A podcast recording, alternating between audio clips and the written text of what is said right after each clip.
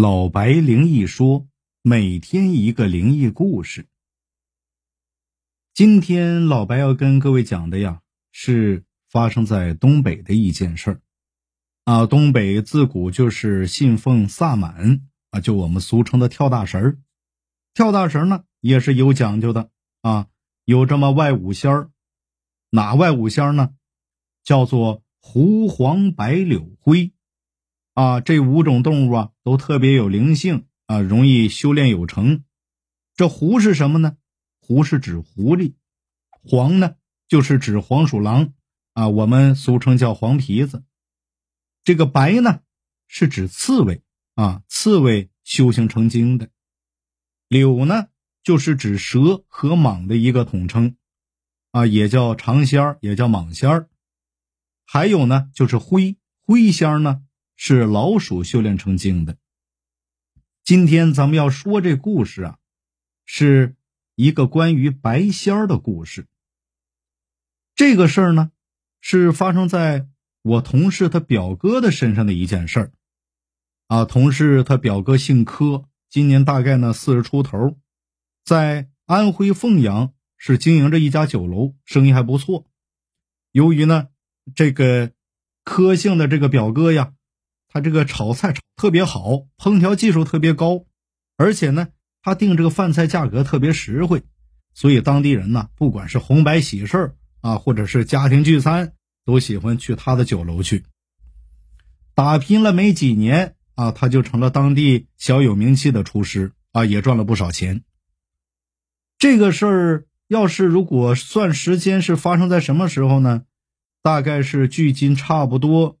五年前的时候，这一天呢，下午天有点阴，酒楼里也没有客人，伙计们呢也都休息了。这柯师傅啊，一个人就坐在这个柜台前面，翘着二郎腿看报纸，没事儿啊。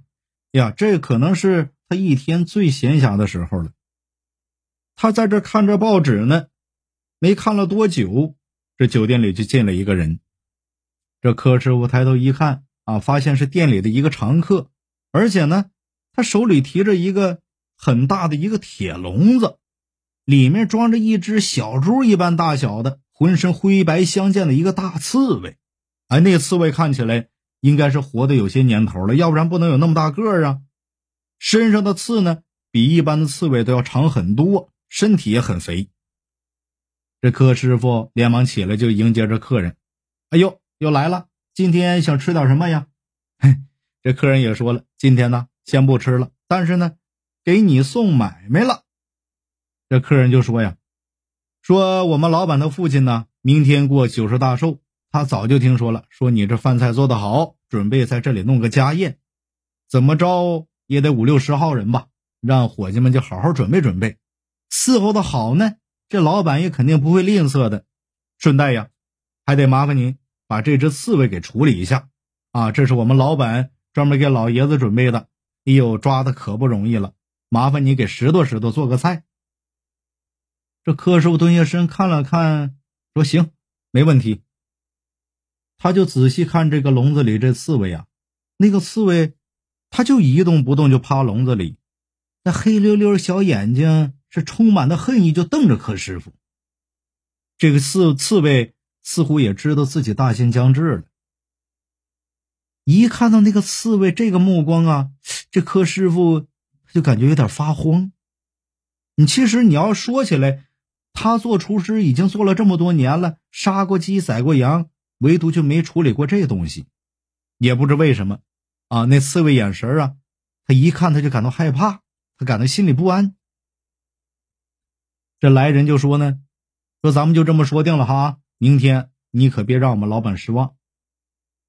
这柯师傅呀，不管怎么着，有生意上门嘛，哎呀，就回了一句说：“行嘞，啊，您尽管放心吧，肯定给你弄得妥妥当当。”这客人一走了，这柯师傅就把那只大刺猬啊拎到自己厨房里去了。就算这个刺猬很可怜，可是对于厨师来说吧，哎呀，他不过那就是案板上一块肉吗？下油锅也是他逃脱不了的宿命啊。柯师傅也没太多理会啊，虽然没有杀过刺猬，但柯师傅还是有信心，哎，把它做成一道美味佳肴的。这到了晚上呢，还是和平常一般的去忙碌，除了应付来来往往的客人，还得呢提前把明天那个老爷子寿宴的食材准备好。这柯师傅和伙计啊，一直忙活到了晚上十点多钟才关店打烊。这一天工作呀，总算是结束了。这柯师傅简单的洗漱了一下啊，就回自己楼上房间里去了。一想啊，嘿，明天还有一笔大买卖上门啊，他心里哎呀，美滋滋的，挺高兴。对方呢，而且是富甲一方的大老板，要是吃的顺心呢，那以后自己生意也绝对不会差。他就躺在床上，就想着：“哎呀，睡觉睡觉，这明天还得忙活呢。”就这么着啊，他就感觉在强烈这个睡意刺激下呀，他很快就睡着了，做上梦了。他就没有想到，就在这一天晚上，诡异的事儿发生了。这午夜刚过，外面的灯火呢，逐渐都已经熄灭了啊，外面是一片的寂静。这柯师傅睡得正香呢，他突然就隐隐约约听见有人在咳嗽，他以为是做梦呢，他没理会。可谁知呢，那声音非但没有消失，反而加快了频率。这柯师傅已经能清楚感觉到了，啊，这咳嗽这个声啊，离自己越来越近，越来越近。谁？这柯师傅就猛地一下从床上坐起来了，他紧张转过头，往门口一望，什么都没有，这门还是关的好好的，根本不像有人进来的样子。这柯师傅也是心里开始的疑惑了，哟，这这这事儿奇怪了，哎，难道是错觉？可他就是在回过头的时候，他发现呢。自己那床上坐着一人，啊，那是一个看起来上了年纪的一个老者。哎呦，须发皆白，身上也是一身白衣，看起来呀，有点儿，他不像这个时代的人，像那个古代人穿的那种长袍马褂一样。而且呢，这个老者呀，怒目圆睁的啊，一直瞪着柯师傅。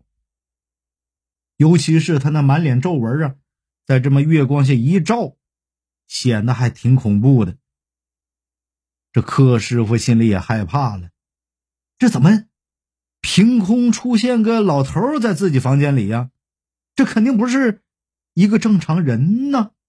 但他呢，还是壮着胆子问：“这老人家，你你你怎么进来的呀？”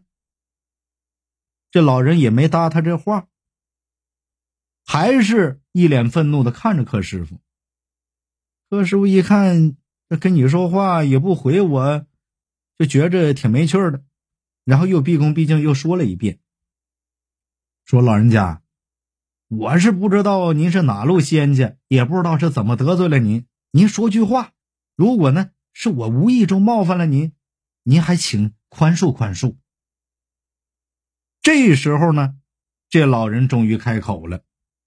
啊！而且他语气很慢，他说呢：“我乃白仙是也，在世间已修行百年，就在我呢即将渡劫升仙、身心疲倦之时，却不料被你们这些凡夫俗子捉住，还妄想吃我的肉，我怎能不气呀？那什么，吃您的肉？哎，您这话什么意思呀？”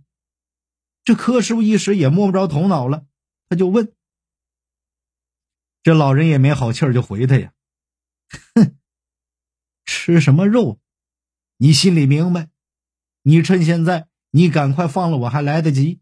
若是过了明天，一切悔之晚矣。”这话音一落呀，这老人就消失不见了。柯师傅还没反应过来，眼前一黑。就晕过去了，也不知过了多久，这柯师傅迷迷糊糊的就醒了过来了。这时候他一看呢，天还没亮呢，四周还是黑漆漆一片。他想起刚刚这事儿啊，他也非常疑惑，难道那是梦吗？如果不是梦，那个老头那话什么意思呀？这柯师傅正想着呢，啊，耷拉在床边的手呢，突然被什么东西刺了一下，哎呦，生疼生疼的。这低头一看，脸色瞬间变了。原来呀，自己手边正立着一根长长的白刺，那是刺猬的刺。直到这时呢，这柯师傅呀，才终于恍然大悟了。原来呀，刚才那不是梦啊，这。应该是那个刺猬呀，是想告诉他什么？他来不及多想，他就出了房间了，就奔厨房去了。他找到放在厨房角落里那刺猬笼子，他一手提着笼子，一手打着手电，就出了门了。沿着这公路走了好远呐，啊，这柯师傅才在一片长满了荒草这野地旁边停下来。他就对着这刺猬说呀。说大仙儿啊，你快点走吧，只求你别怪罪于我，谢谢了。这柯师傅蹲下身呢，就把这装刺猬这铁笼子就给打开了。